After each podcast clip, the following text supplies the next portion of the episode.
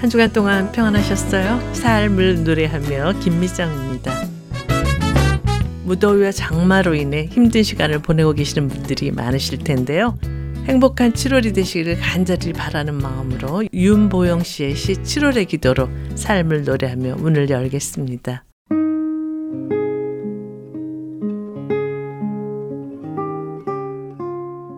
7월에는 행복하게 해 주소서. 그저 남들처럼 웃을 때 웃을 수 있고 고마울 때 고마운 마음 느낄 수 있게 내 편 되는 7월이 되게 해 주소서. 3월에 핀 강한 꽃은 지고 없고 5월에 지난 사랑과 6월에 용기 있는 인내는 부족하더라도 7월에는 내 7월에 남들처럼 어울림이 있게 하소서. 남들보다 먼저 나오는 말보다는 가슴에서 느끼는 사랑으로 어울림 속에서 행복을 느낄 수 있게 하소서. 내가 행복한 만큼 행복을 나누어 보내는 통 큰 7월이 되게 해 주소서.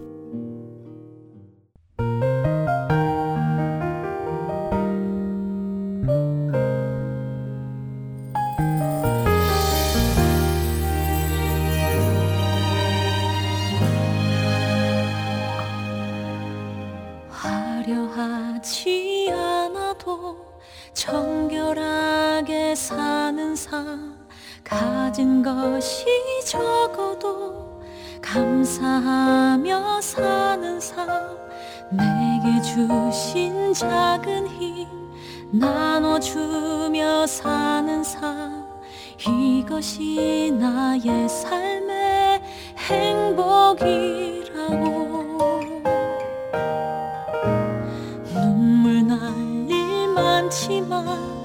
기도할 수 있는 것. 억울한 일 많으나 주를 위해 참는 것. 비록 짧은 작은 삶 주 뜻대로 사는 것. 이것이 나의 삶의 행복이라고. 이것이 행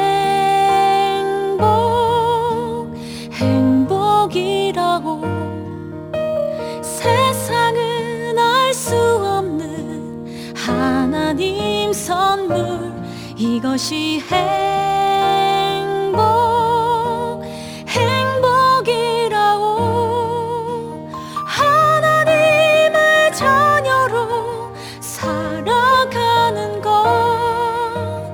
이것이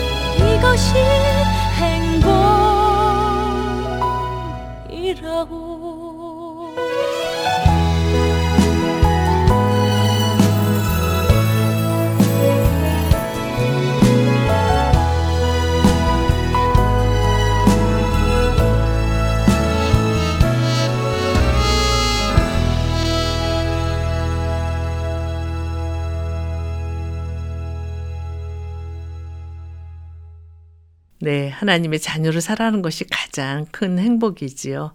아이빅 밴드와 지선 씨의 찬양으로 들으신 행복이었습니다. 네, 하나님의 자, 네, 하나님의 자녀로 살아가는 것이 가장 큰 행복이지요. 아이빅 밴드와 지선 씨의 찬양을 들으신 행복이었습니다. 강철 왕으로 알려진 미국의 유명한 기업인 앤드루 카네기는 일생 동안 그의 사무실 벽에 낡은 그림 하나를 걸어 놓았다고 하는데요. 이 그림은 유명한 화가의 작품이거나 골통품적인 가치가 있는 그림은 아니라고 합니다.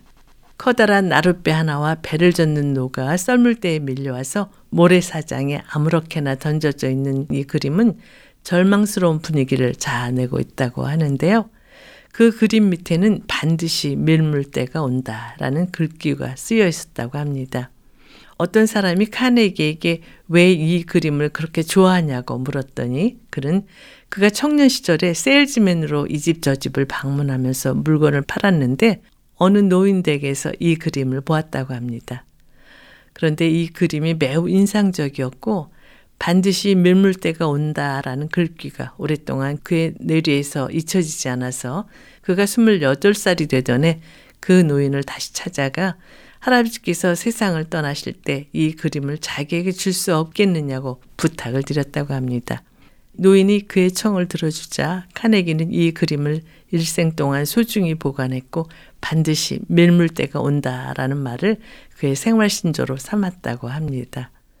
어떤 상황에서도 우리를 눈동자처럼 지켜주시는 하나님을 믿고 의지함으로 소망 가운데 주를 찬양하는 모두가 되시기를 바라면서요. 모든 상황 속에서 어노인팅의 찬양으로 드리시겠습니다.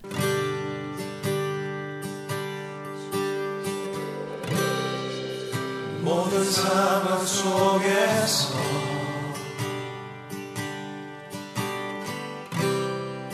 주를 찬양할지라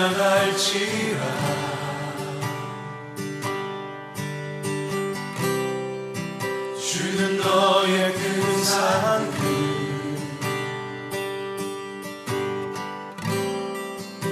큰 도움이시라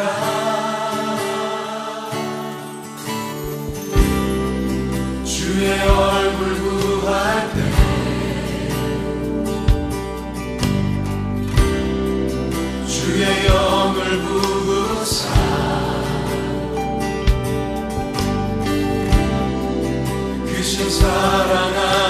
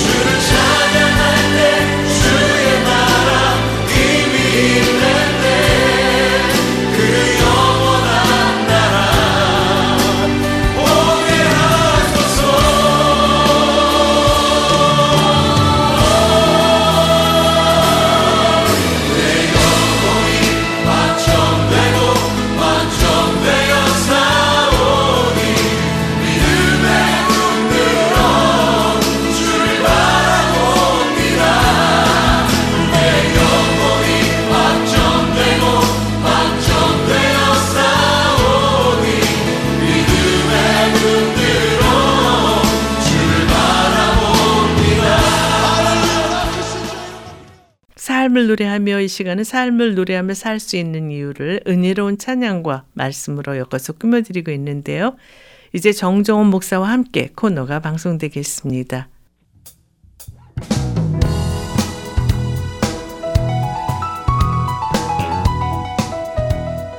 정정원 목사와 함께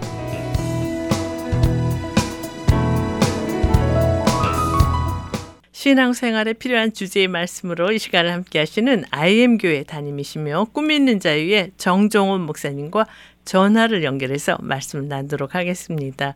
목사님 안녕하세요. 네, 안녕하세요. 미국에서는 모든 학교들이 여름방학에 들어갔고요. 한국도 대부분의 학교가 다음 주에 여름방학을 시작하는 걸로 아는데요. 사실 부모님들이 자녀들과 함께 이 여름방학을 보내면서 자녀들의 신앙 점검 등을 할 수 있는 좋은 기라는 생각이 드는데요. 자녀들의 신앙 성숙을 위해서 어떻게 하는 것이 좋은지 말씀해 주시겠어요?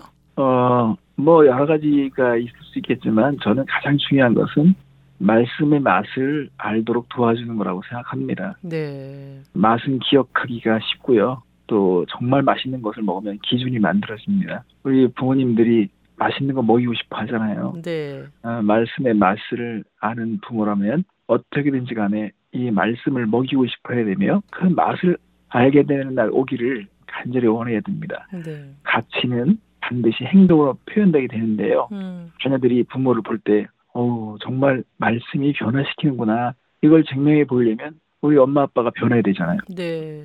그럼 말씀의 힘과 말씀에 대한 궁금증을 갖게 되겠죠.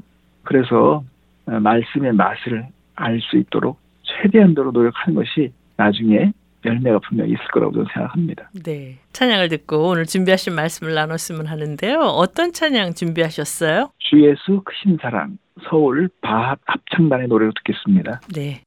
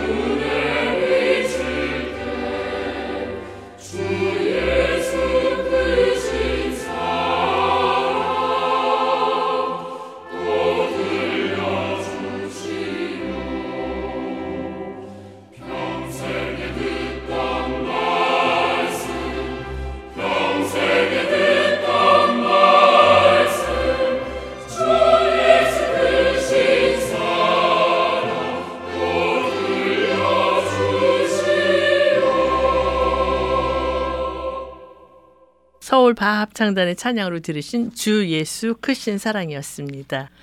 목사님 오늘은 어떤 주제로 말씀을 준비하셨어요? 네, 다니엘서 1장에 있는 내용인데요. 네. 어, 많이들 다니엘 이야기를 알아 들으셔서 익숙하겠지만 오늘 새로운 관점으로 바벨론에서 살기라는 제목을 가지고 나누겠습니다. 네. 보통은 바벨론에서 탈출하기 이- 이런 제목들이 그 있는 것 같은데 바벨론에서 살기라고 하셨는데 왜 이런 주제의 말씀을 준비하셨어요?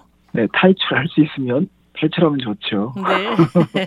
근데 지금 제가 캘리포니아에 살고 있는데요. 캘리포니아는 지금 신앙적으로 봤을 땐 되게 위험한 주가 됐어요. 네. 우리 어린아이들의 성 정체성을 자신들이 결정하는 법이 통과되고 있습니다. 음, 남자아이가 여자가 되고 싶거나 여자아이가 남자가 되고 싶었을 때 그것을 결정하려고 했을 때요. 부모가 간섭하면 반대하면 아이들을 부모에게서 빼앗아가는 법을 지금 상정하고 그것을 투표하고 있습니다. 음. 여기까지 온 겁니다. 더 네. 이상 성경적인 가치에 뿌리를 둔 국가가 아니 미국은 더 이상 미국 기독교 국가가 아닌 것을 우리가 알 수 있죠. 네. 이 나라가 바빌론과 같은 문화 속에서 우리가 살고 있다는 생각을 하게 됐습니다. 음. 그래서 다니엘서 말씀이 더 실감나고 있습니다. 그래서 오늘 그것을 여러분과 나누도록 하겠습니다. 네, 그렇다면 현재 우리가 살고 있는 이 바벨론과 같은 이 문화 속에서 우리에게 어떤 영향을 미칠지 굉장히 걱정이 되는데요. 구체적으로 말씀해 주시겠어요? 네, 바벨론 문화는 인간의 지식과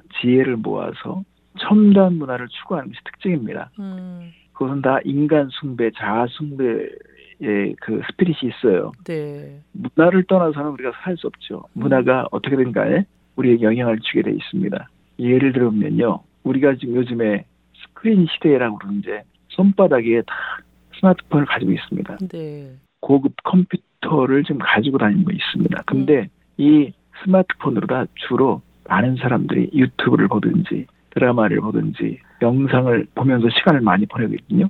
이는 세상을 보는 방식과 작용하는 방식들이 지금 많이 바뀌었습니다. 네. 이런 빠른 속도를 우리가 살면서 결국은 영향을 받는 것은 하나님과 점점 더 멀어지는 것입니다. 네. 하나님을 위한 시간이 점 줄어들고요. 생명력이 점점 시들해집니다. 바쁘기 때문에 사람들이 더 이제 교회를 가기보다는 온라인으로 예배를 드리는데 이제 더 익숙해졌습니다. 이렇게 속도는 하나님을 밀어내고 있습니다. 네. 성경은 더 이상 진리의 근원이 아니라 참고할 정도의 그런 내용으로 바뀌고 있습니다.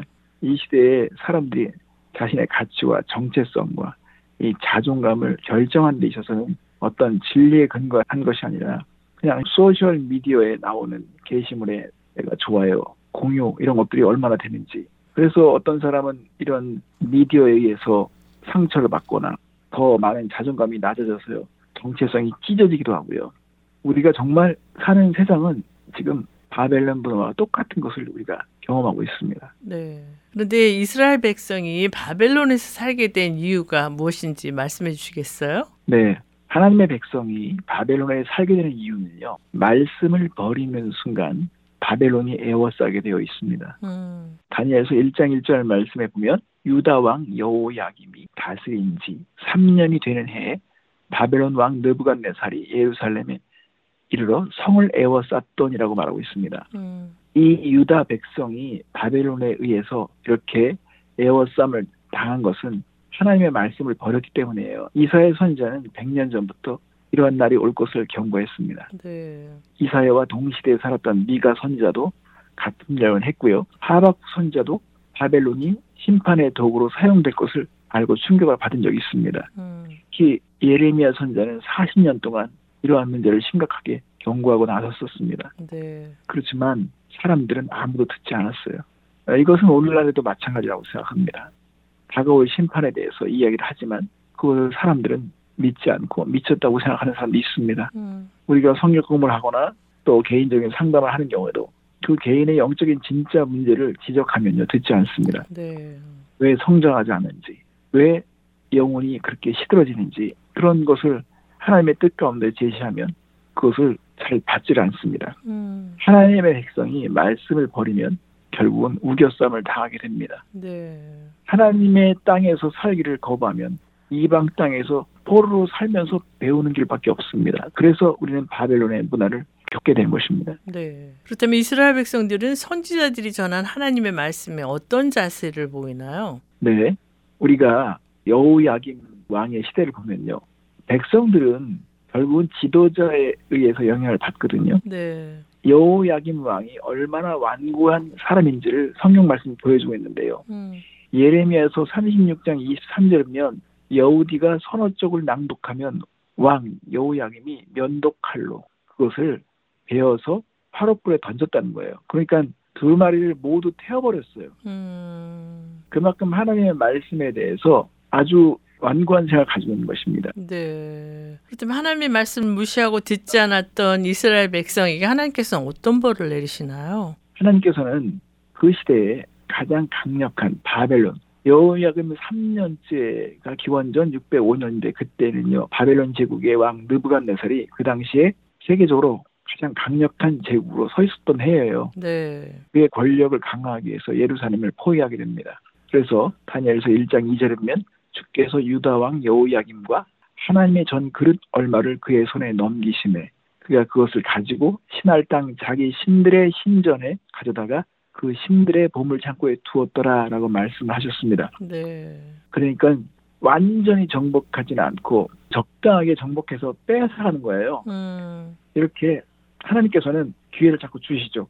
근데 말씀을 보아도 알지만 그의 손에 넘기셨다고 그랬어요. 음. 그러니까 느부갓네살도 어떻게 보면 하나님의 주권 속에서면 꼭 들어가시죠. 네. 하나님께서 넘겨주셔야 가지시는 겁니다. 음. 죄는 우리에게 항상 두 가지를 경험하게 한다는 것을 우리가 기억하셨으면 좋겠어요. 예. 첫 번째는 신성 모독을 경험합니다. 그러니까 이스라엘 백성들이 그렇게 자랑스럽게 여겼던 성전에 있는 그 기구들을 다 가져가 버려요. 그리고 자신들이 섬기는 우상의 신전에 갖다 둡니다. 완전히 이 죄가 하나님을 모독하는 그런 것을 겪게 만듭니다. 네. 그리고 또 하나는 죄는 항상 속박으로 이어집니다. 하나님의 백성들은 죄 때문에 사슬에 묶여서 바벨론으로 끌려갑니다. 이게 바로 죄가 하는 일입니다. 음. 우리는 하나님의 백성이 바벨론 세력의 공격을 받는 것을 말씀을 통해서 봅니다. 그들은 포위됐어요. 느부갓네살 왕은 문자 그대로 물리적으로 이스라엘 백성들을 그 수도인 예루살렘 문 앞에까지 진군해서 포위를 한 것입니다. 네. 우리는 하나님께서 바벨론을 사용하셔서 그분을 외면한 백성들을 징계하시고 바벨론이 공격해서 승리하도록 허락하셨다는 것을 보게 됩니다. 네. 여기서 찬양을 듣고 말씀을 이어갔으면 하는데요. 어떤 찬양 함께 들을까요? 마커스 워십의 믿음과 삶을 듣겠습니다. 네.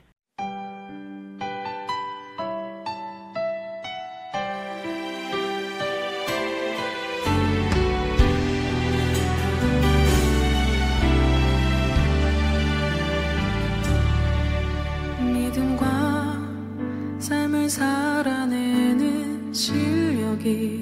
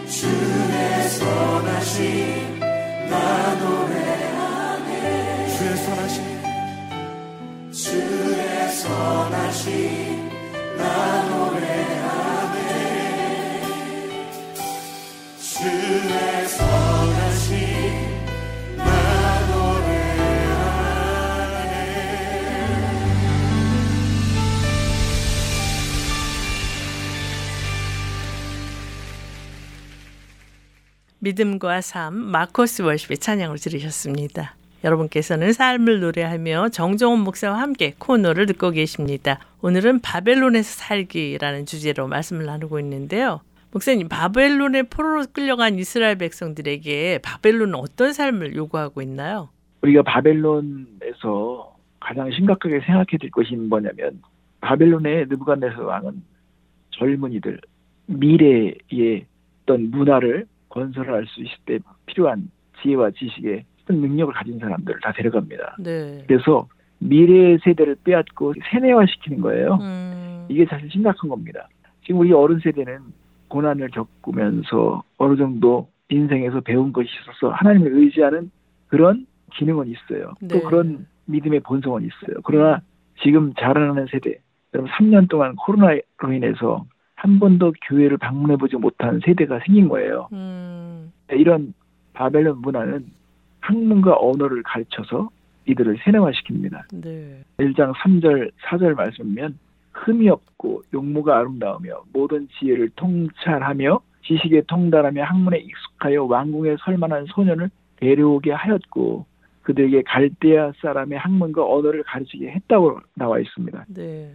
그러니까는 다니엘과 그의 친구들은요 집과 가족과 친구와 영향력에서 쫓겨났습니다. 음, 국가의 유다의 죄로 인해서 바벨론 느부갓네살의 포위를 받고 이제 전쟁 포로가 되어서 바벨론을 끌려갔습니다.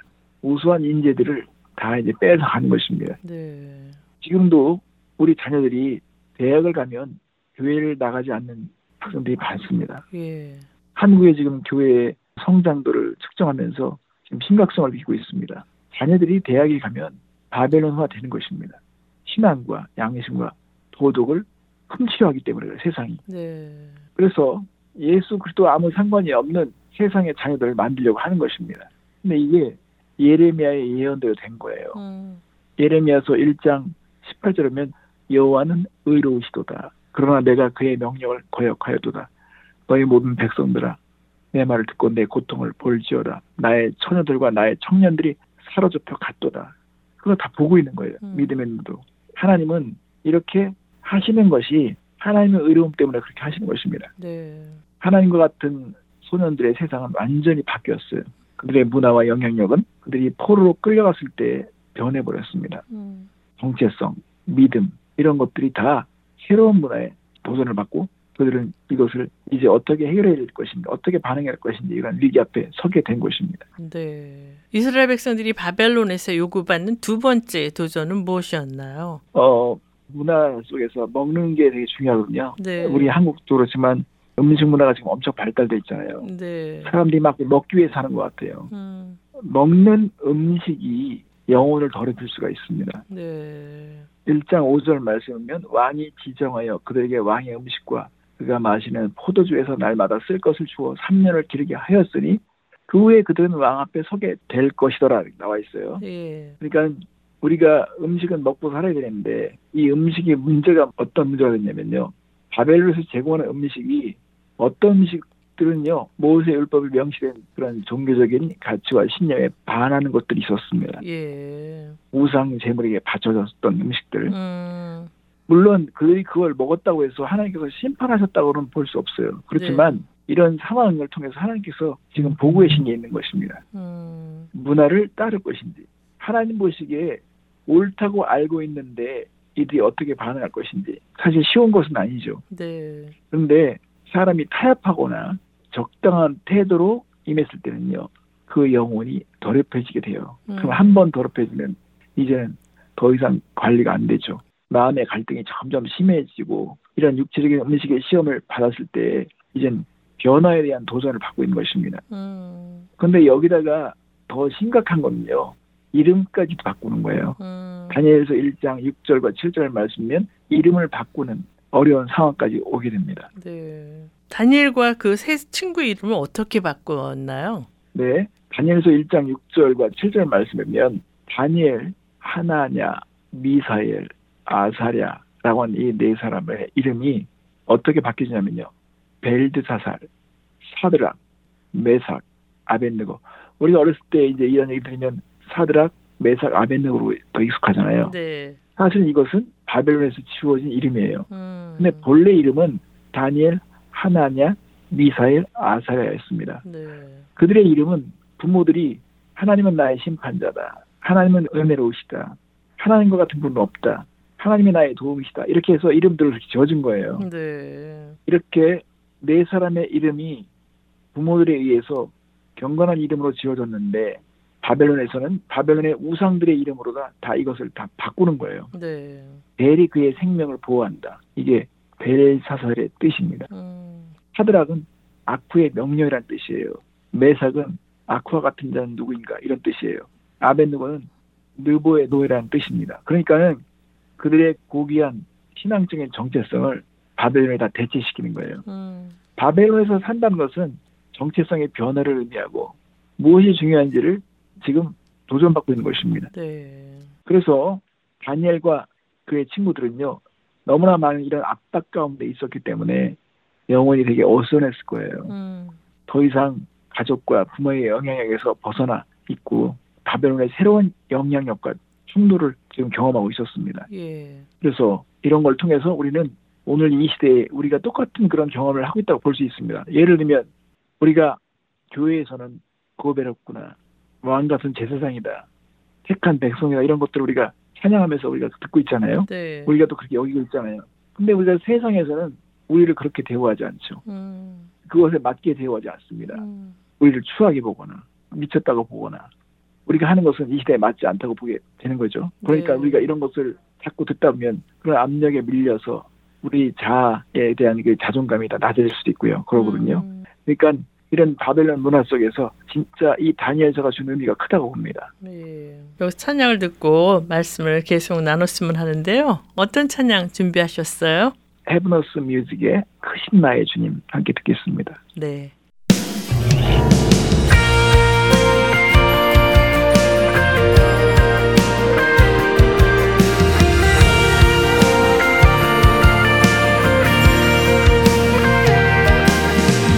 모든 만물 주님께 속했네. 하나님께 영광. 주의 말씀 시작과 끝되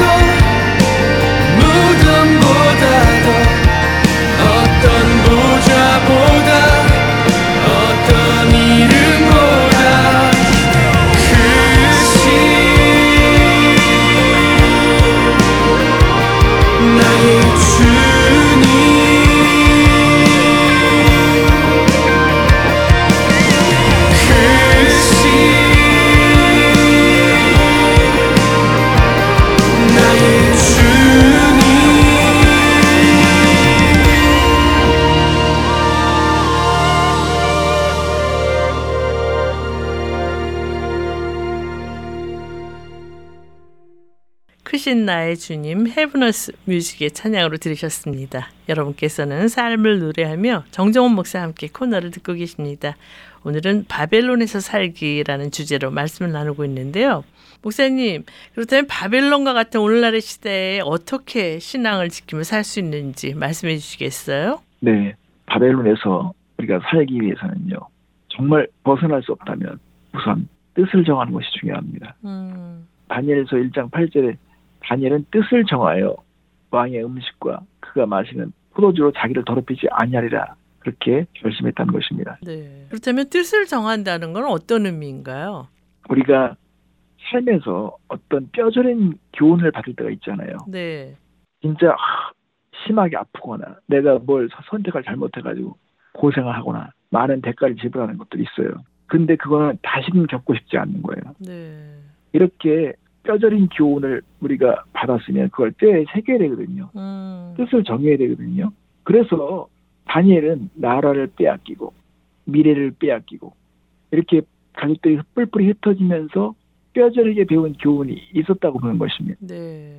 집을 다 날리고 모든 재산들을 다 잃어버린 상황에서 가정이 흩어지면서까지도 배운 교훈이 있다면 그 교훈을 가지고 뜻을 정해야 되는데 어떤 사람들은 원망하면서 세월을 보내는 경우가 있어요. 음. 그러니까는 뜻을 정해야 되는 것이죠. 네. 근데 이게 되게 중요해요. 뜻을 정하면 하나님께서 그때부터 일을 하시거든요. 예. 그런데 그 이렇게 어린 다니엘이 이런 뜻을 정하게 된 배경이 궁금한데 말씀해 주시겠어요? 네. 뜻을 정할 수 있었던 다니엘에게 있어서 정말 중요한 역할을 한 것이 전 부모라고 생각합니다. 네. 그래서 이름을 지어줬을 때 그들에게 높은 기준을 정해줬어요. 하나님의 이름으로 이름을 지었어요. 하나님은 심판자다. 하나님은 은혜롭다.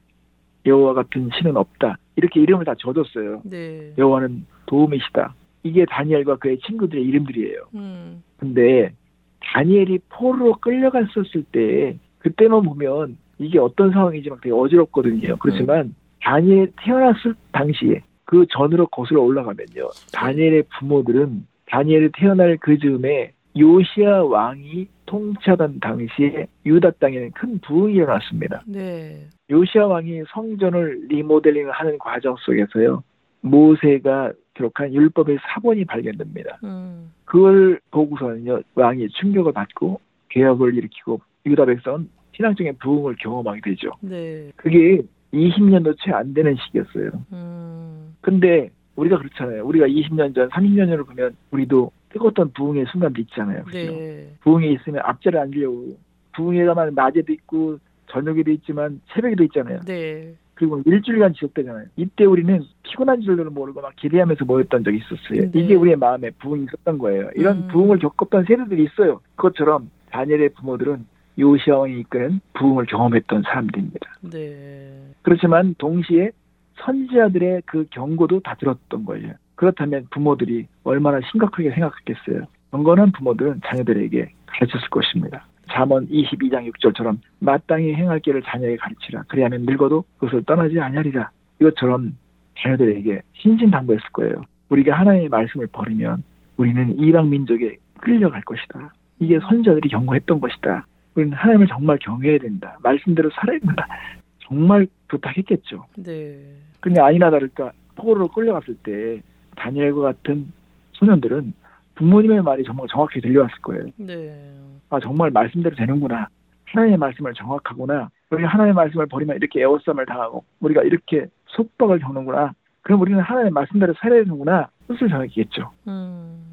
그러면 다니엘은 어떤 목적을 가지고 이런 뜻을 정했다고 생각하세요? 다니엘의 마음엔 목적이 있었는데 그것은 우선 자신을 더럽히지 않겠다는 결심이죠. 음. 그 말씀 중에 나왔어요. 더럽히지 않겠다. 이렇게 마음에 어떤 목적을 두면 하나님께서 도우시죠. 네. 우리는 다니엘이 지혜를 얻었다, 승리했다, 정말 신화 같은 존재로 해석을 하는 건 좋은데 음. 그 다니엘이 뜻을 정한 배경과 목적에 대해서 한번 생각해 볼 필요가 있다고 생각해요. 네. 그 3년 동안 혹독한 훈련을 직면해 있으면서도 다니엘은 끝까지 이 뜻을 결심하고 그리고 자기를 지켜내는 거예요. 음. 더럽히지 않기 위해서. 우리 민족이 하나님의 말씀을 버리고 마음들이 다 더러워졌기 때문에 하나님께서 이렇게 우리를 교훈할 수가 없- 없었구나. 그러면 이제라도 내가 내 마음을 더럽히지 않아야 되겠구나. 이런 마음과 결심을 가지고 살았던 것이죠. 네.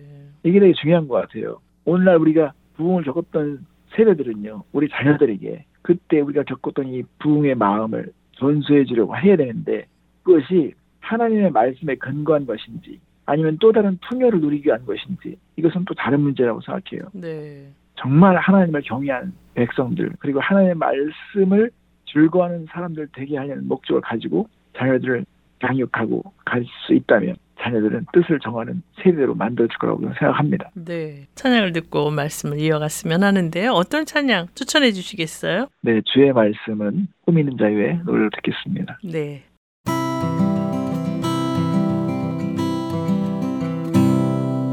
주의 말씀은 내 등이요 내 길에 빛이시라 말씀은 내 발의 등이요 내 길에 빛이시라. 이 젊은 자의 몸을 이 젊은 자의 마음을 무엇으로 깨끗이 지켜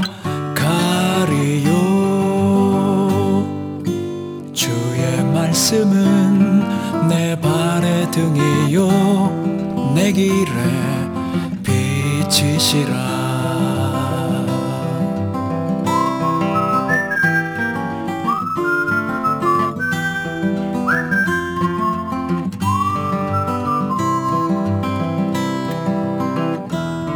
이 젊은 자의 몸을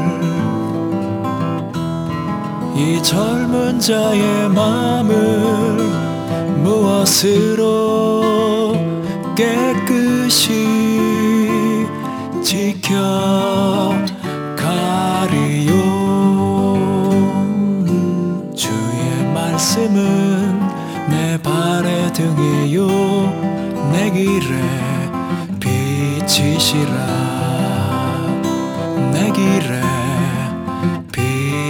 빛이시라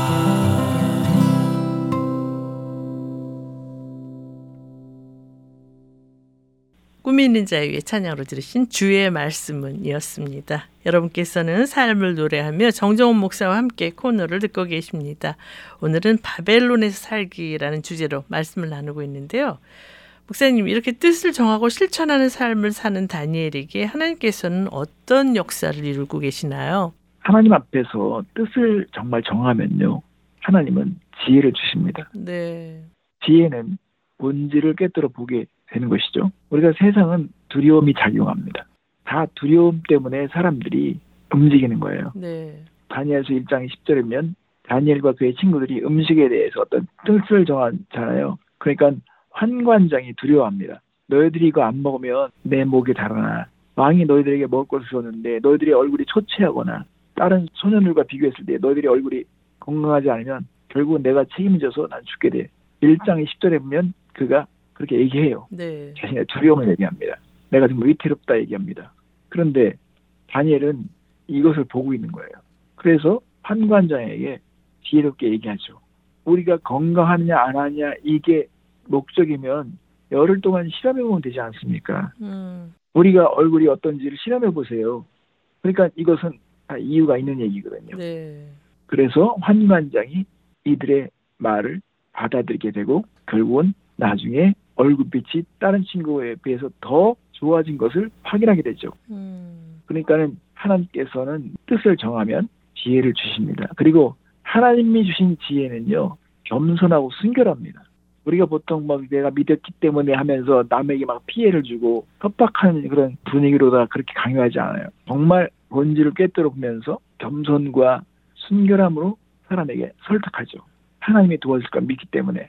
그래서 하나님께서 도우시는 것, 하나님께서 함께 하신 것을 경험하게 되는 것을 알 수 있습니다. 네. 그런데 다니엘과 세 친구들이 이렇게 3년 만에 어떻게 이런 지혜로운 삶을 살 수 있었는지 궁금한데 말씀해 주시겠어요? 네.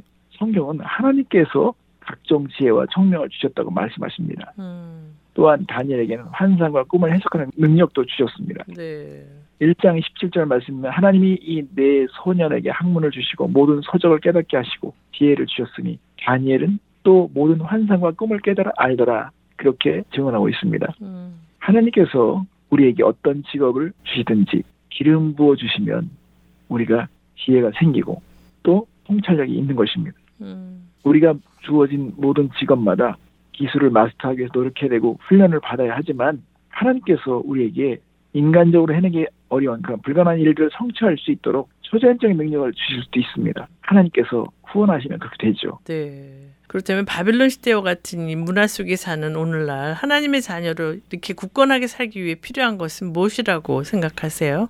우리는 모든 직업마다 성령의 능력을 경험하는 그런 사람이 되어야 합니다. 하나님의 열망은 오늘 우리 문화 속에서도 매- 되게 중요합니다.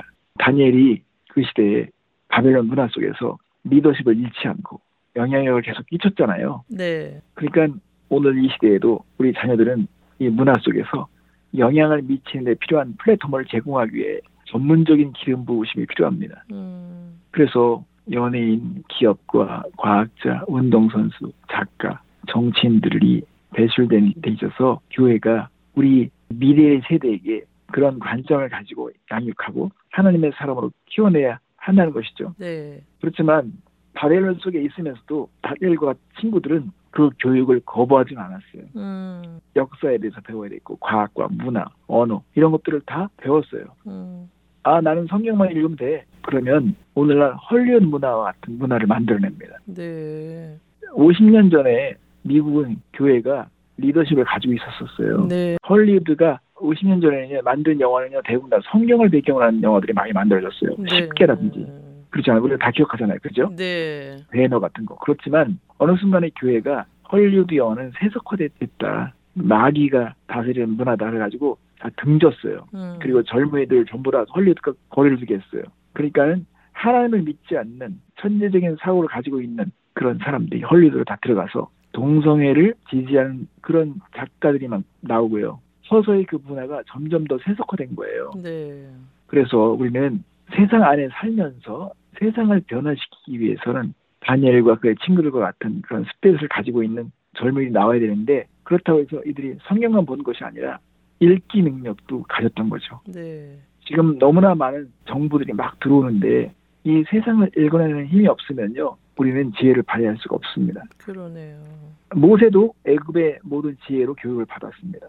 하나님은 우리에게 어떤 요구를 하실지 몰라요. 그렇기 때문에 우리는 다 티처블 해야 됩니다. 음. 가르칠 수 있으려면 배울 수 있어야 되거든요. 네. 그래서 이런 다양한 분야에 영향을 끼칠 수 있는 그런 뜻을 정한 하나님의 사람들이 많이 나오기를 기대하고 있습니다. 네. 다니엘서 1장 20절부터 21절 말씀 보면 왕이 그들에게 모든 일을 묻는 중에 그 지혜와 총명이 온 나라 박수와 술객보다 10배나 나은 줄 아니라 다니엘은 고레스 왕 원년까지 있으니라 그랬어요. 네. 그러니까 고레스 왕 원년까지 있었던 것은 제국이 페르시아로 바뀌는 그 지점까지 다니엘은 계속 총리의 직을 유지했던 거예요. 대단하네요. 예. 그러니까는 하나님을 섬기면 우리는 다 세상으로부터 배척당하고 인기도 없고 루저처럼 살아갈 것이다. 절대 그렇지 않습니다. 하나님께서 어떤 뜻이 계셔서 힘을 실어주시면 그렇게 되지 않을 수 있어요. 그래서 우리는 하나님께서 우리 자녀들을 위해서 그렇게 기름 부어 주시고 새로운 단일과 같은 세대들이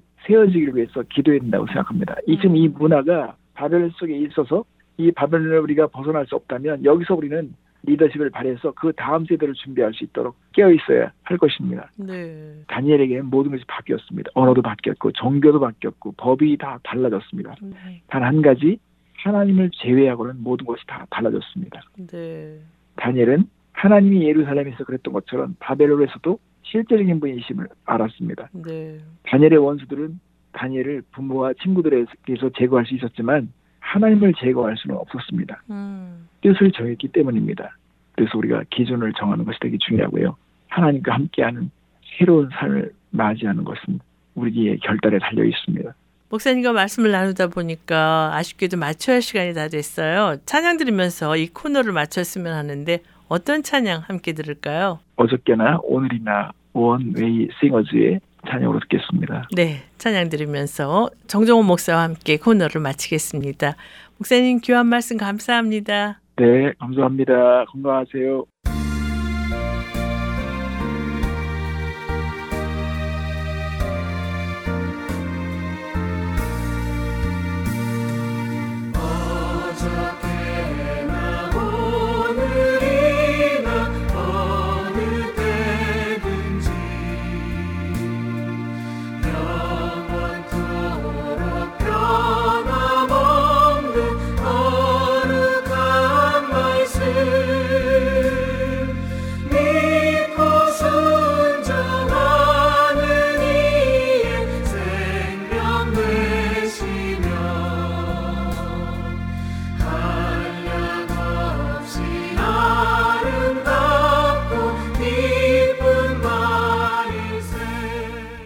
삶을 노래하며 오늘 들으신 내용은 극동방송 미주지사 인터넷 홈페이지 usk.febc.net usk.febc.net에서 다시 들으실 수가 있습니다.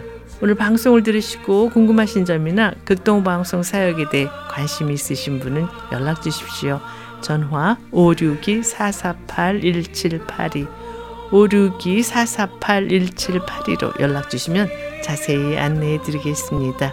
이 세상의 모든 것들이 다 바뀌어도 영원히 변치 않으신 하나님께 뜻을 두고 하나님께 귀히 쓰임 받는 우리 모두가 되기를 바라면서요. 삶을 노래하며 오늘 순서를 모두 마치겠습니다. 지금까지 저는 김미정이었습니다. 안녕히 계십시오.